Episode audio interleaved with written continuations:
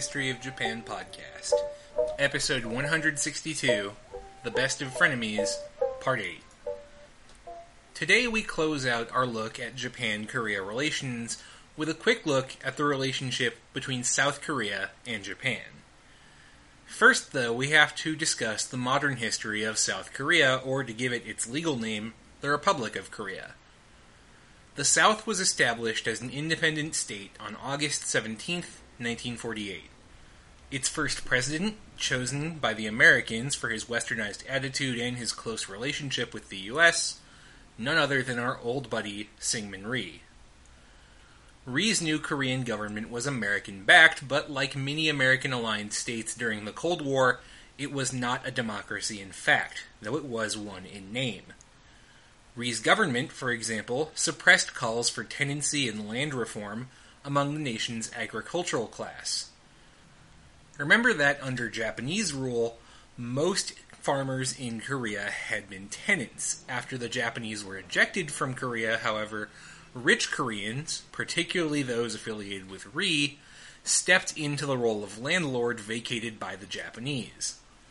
Cries for land reform were treated as communist agitation, and the instigators were accused of being aligned with Kim Il sung and the North, which, to be fair, some of them were. Rhee and his allies were able to steer the new state successfully through the Korean War, though it was devastated in the process. The ancient capital of Seoul, for example, was a big symbolic center for the South, but it was nearly flattened by the war as it changed hands four times in the span of one year. The experience of the Korean War made Rhee even more desperate to cling to power, to walk the straight and narrow path to a better Korea that only he could see. He decided to accomplish this through a time honored method dating back to the English Civil War.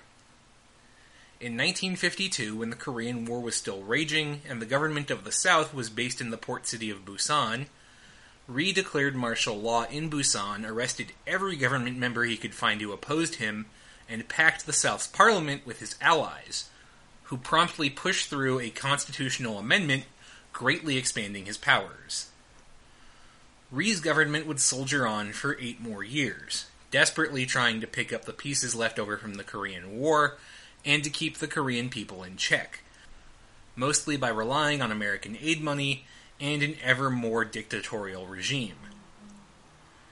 In particular, Rhee would implement one of the most infamous laws in Korean history, and one that is technically still on the books, though it has been amended since the National Security Act. This act essentially turned the South into a police state. Anybody suspected of subversive activity, particularly any affiliation with communist groups, could be arrested on the spot and held more or less indefinitely. In 1960, however, Rhee would finally lose control. In the presidential election scheduled for that year, Rhee's supporters massaged the returns for the value of massage that means basically completely rewrote. This level of election fraud was so open and obvious that it sparked off street protests, which were further inflamed when the body of a protester was found floating in the harbor of the city of Masan. The protests got bad enough that Rhee was forced to flee the country. He was taken to safety by the American CIA and spent the last four years of his life in exile in Hawaii. In his absence, South Korea was able to briefly establish a democratic government, but as new democracies tend to be, this new southern state was very unstable. This caused much consternation in the South Korean army, where all eyes were directed nervously north in fear that Kim Il sung might take advantage of the chaos to kick off Korean War II Electric Boogaloo. Finally, a young Japanese trained general in the South Korean army named Park Chung hee could take no more. Late in 1960, he and his allies in the South Korean military launched a coup, overthrowing the fledgling democracy and installing themselves as military dictators because in addition to everything else Park learned from the Japanese, he also apparently picked up the Imperial Japanese Army attitude of, when in doubt, launch a coup. For the next 28 years, South Korea was basically run as a repressive military dictatorship. Never on the level of North Korea, mind you, there was not an elaborate system of re education camps, But Park and his successors were still quite brutal. Open criticism of the regime was more than enough to secure an unpleasant fate. Park himself would actually eventually be consumed by his own repressive apparatus. In 1979, the director of the uninventively named Korean Central Intelligence Agency, or KCIA, shot Park, either in a fit of rage after Park insulted him, or as part of a planned coup. We actually don't know for sure either way.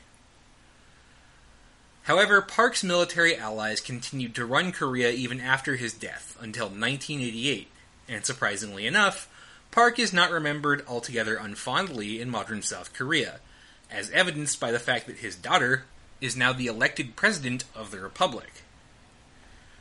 Park Chung hee, you see, receives a lot of credit for what is known as the miracle on the Han River. Remember what I said about how under the Japanese the South was kept deliberately as an underdeveloped agricultural zone, where the North received all the industry? Park was the one to start reversing that process. By taking what little surplus the South had from exporting foodstuffs and very carefully investing it in state controlled industries and strategic businesses, Park was able to begin the process of kickstarting the South's industrial economy.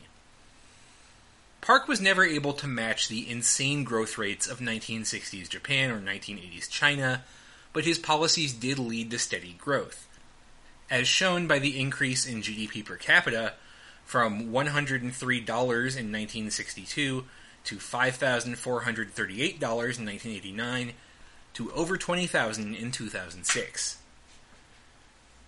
His repressive legacy, however, was finally broken in 1988 when democracy activists in Seoul led peaceful protests against the government, correctly estimating, as it turned out, that the military would not resort to shooting them when so many members of the global media were already in Seoul for an unrelated event, the 1988 Olympics.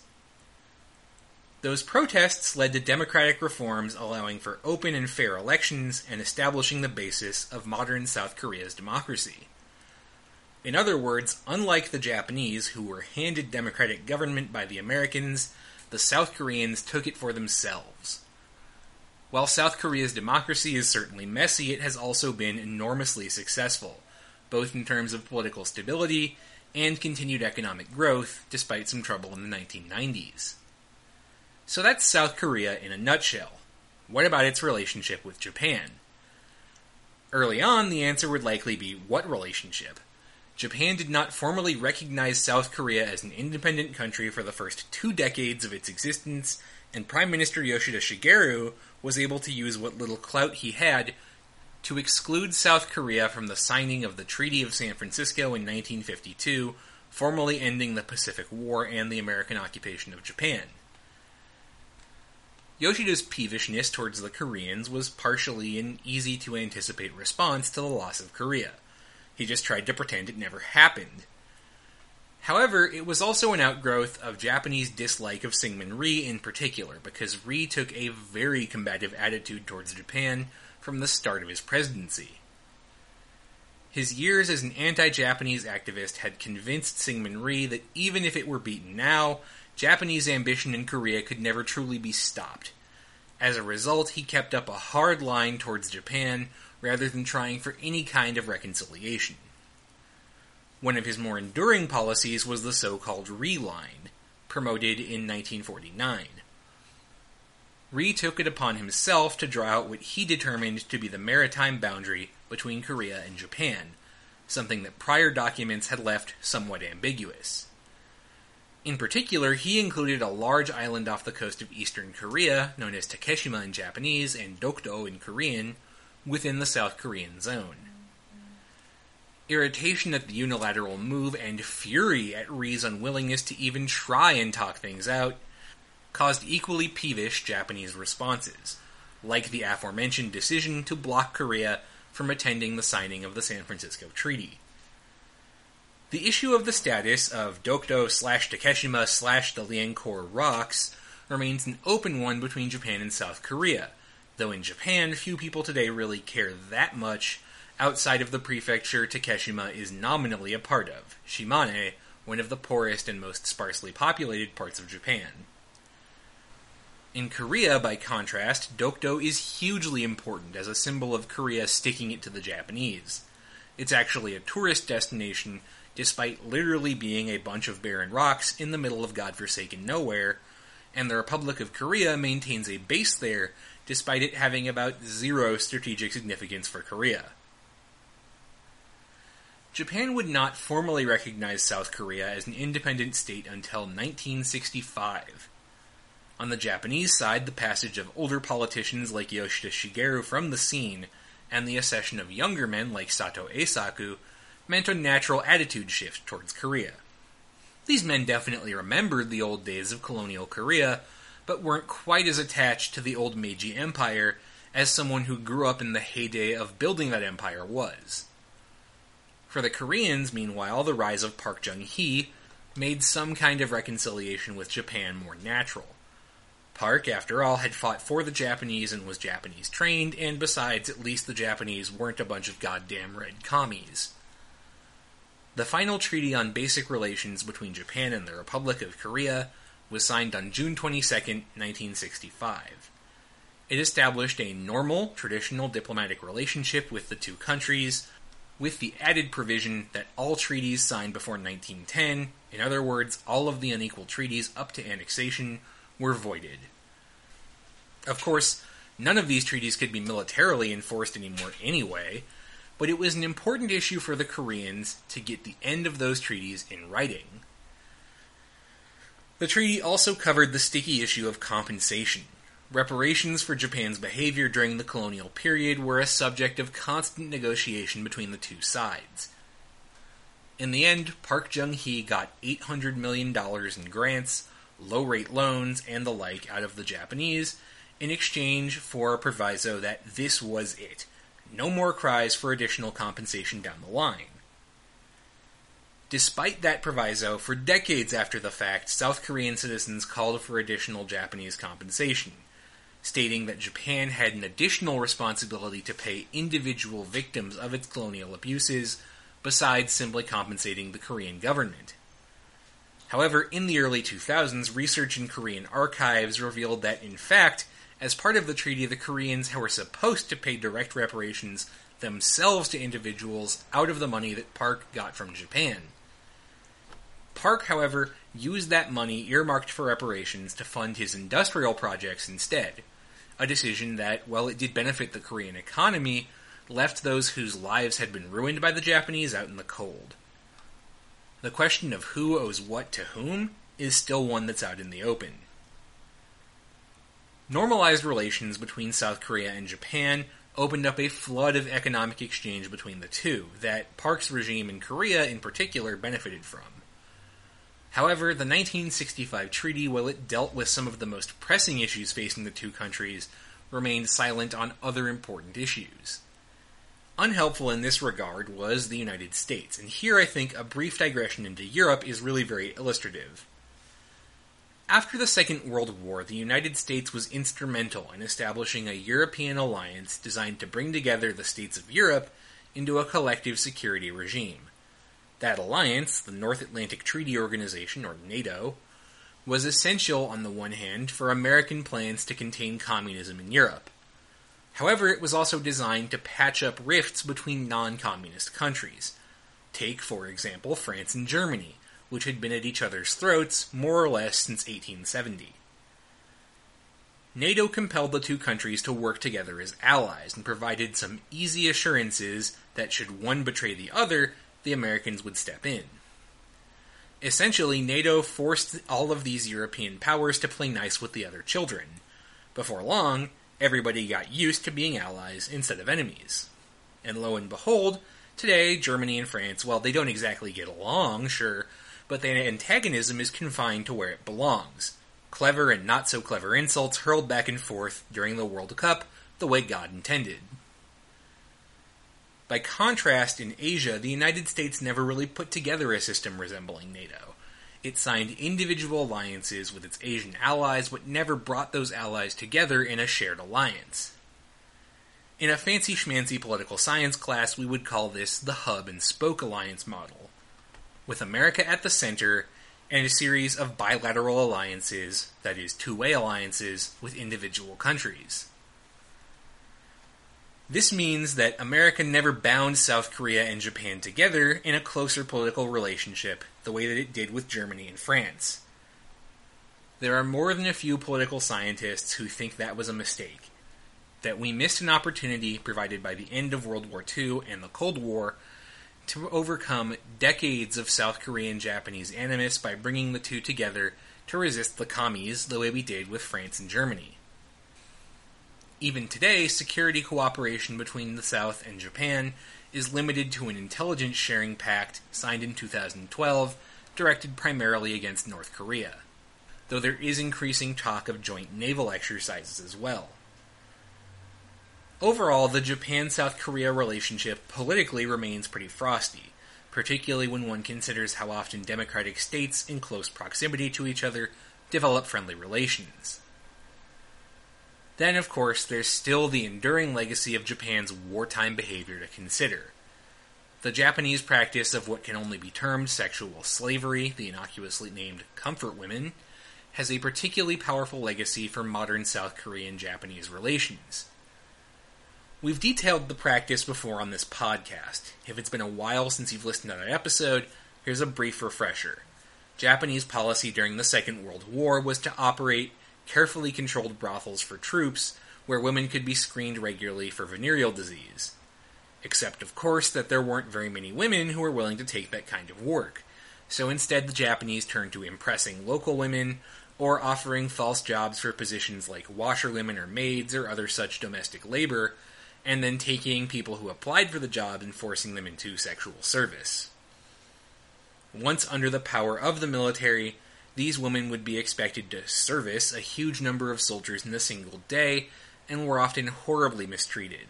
The details are genuinely horrifying, and if you're curious, again, there's an episode of the podcast on this topic, or you can find one of many books on the subject. In the immediate aftermath of the Second World War, this issue was actually not very visible. Those Japanese involved in the comfort women system were, I suppose naturally enough, careful after the war to suppress evidence of their involvement, and in the South, the whole experience was bound up in extremely conservative sexual politics, which harshly punished women who were unmarried but not virgins, even if they'd come by that status unwillingly. As a result of that attitude, as well as the normal reticence to discuss the experience among those who have been sexually assaulted, very few comfort women came forward after the war. However, in the 1990s, the issue came out into the open once more, fueled in part by growing South Korean assertiveness in international diplomacy, fitting since South Korea was becoming a major economic power at the time.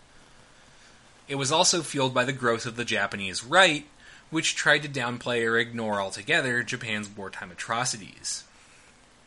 The South Korean government became increasingly assertive in its demands for an apology and compensation and the Japanese government's decision to pay reparations in 1994 by establishing the Asian Women's Fund was dismissed as insufficient.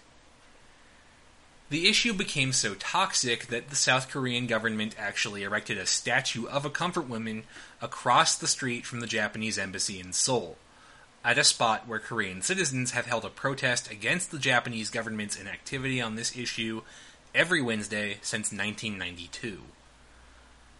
Within Japan, thoughts on this problem are somewhat divided.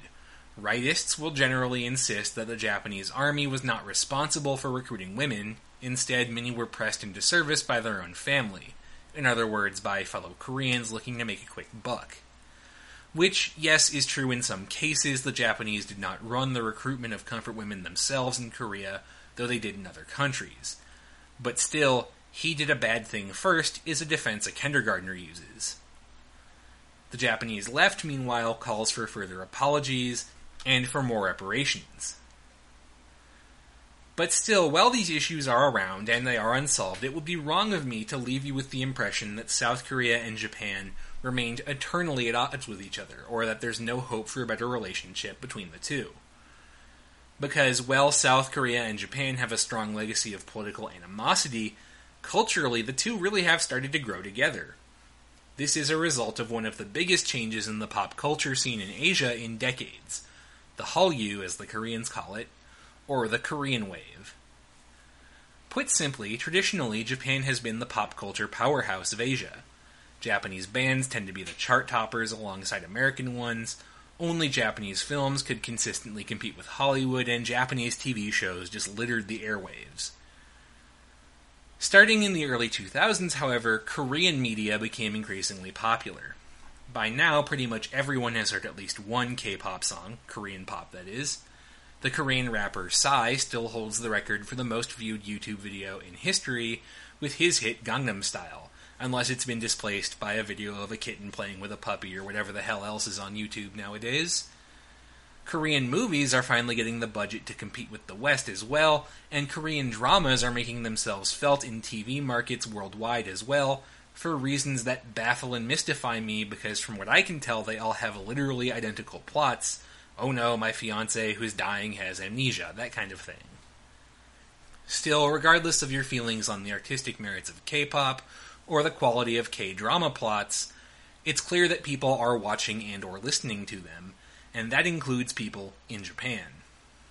The earliest example is probably the 2002 series Winter Sonata, which aired in Japan in 2003 and is about, I guess I should insert a spoiler warning here, a brilliant but misunderstood student looking for his lost father who falls in love with a pure hearted girl, but who, surprise, surprise, gets into a car accident and loses his memory.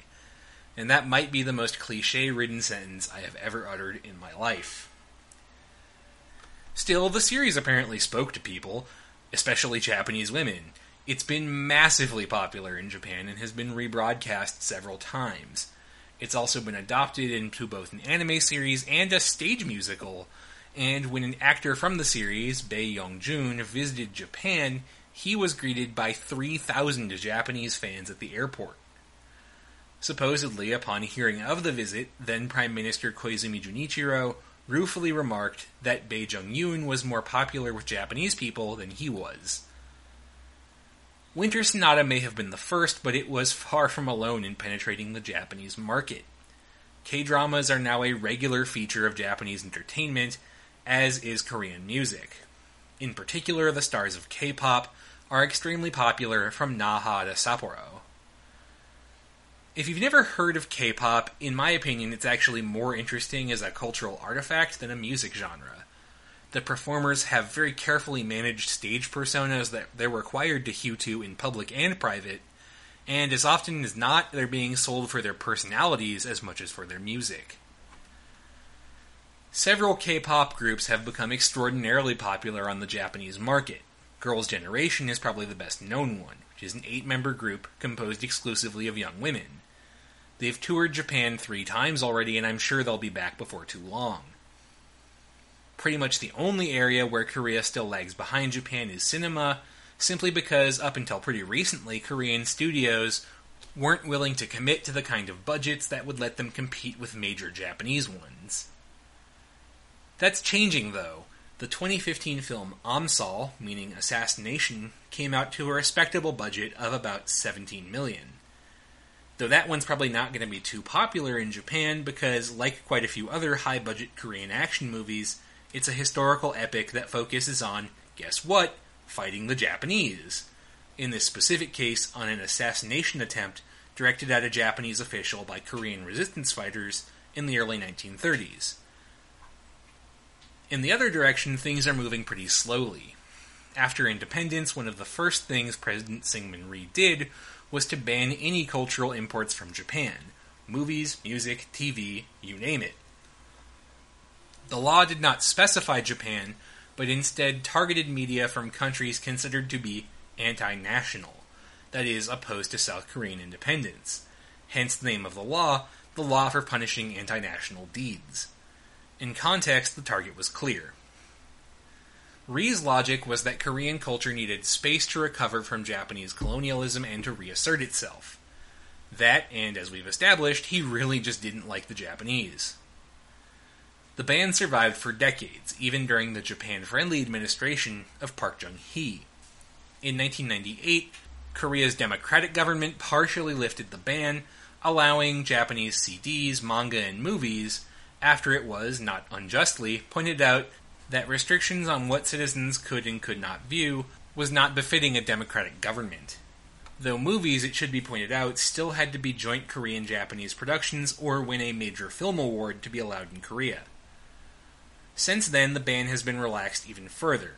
Japanese music was allowed in some limited venues, then some types of Japanese TV were allowed to be broadcast in South Korea, and so on. However, even as of this year, it is still illegal to use terrestrial signals in Korea to broadcast Japanese music or live action dramas. As recently as 2014, a Korean song by the oddly named band Crayon Pop was yanked from the airwaves because censors saw that it contained a Japanese word in its lyrics. For all that, however, Japanese media has found a home in South Korea. Anime and manga from Japan have a receptive audience in the South, as do video games. So perhaps that cultural exchange provides some hope for better relations between two of the wealthiest democracies in Asia. Certainly, exposure in each country to the culture of the other has the potential to breed greater understanding, and one hopes that in a few decades, when a South Korean thinks of Japan, their first thoughts will be of Pikachu and Hello Kitty, and not of their colonial overlords. However, it would be a mistake to pretend that all of these problems are going to go away when the last generation with memories of the colonial period dies off.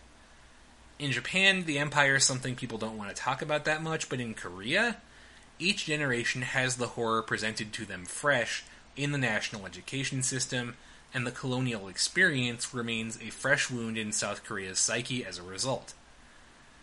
And certainly, one can't fault South Koreans for wanting to remember the horrors of the past to ensure they don't happen again. And those in Japan who want to treat the whole colonial period as something to be forgotten bear a share of the blame as well. Yet in the end, it's important to remember one essential truth. As my undergrad advisor put it, in the end, it's not like either side can move. Like it or not, Korea and Japan are neighbors, and they're always going to be. They have to learn to live with each other. If not as friends, then at least somewhat amicably. In the end, South Korea and Japan are going to have to learn to live with each other, and that's where the good news is, because for most of their history, they did. Sure, they fought early in their history. Yes, Hideyoshi's invasions were awful, and of course the colonial period was hugely destructive. But Korea and Japan were peaceful neighbors for two and a half centuries during the Tokugawa period, and for a millennium between the Nara period and the end of the Sengoku period.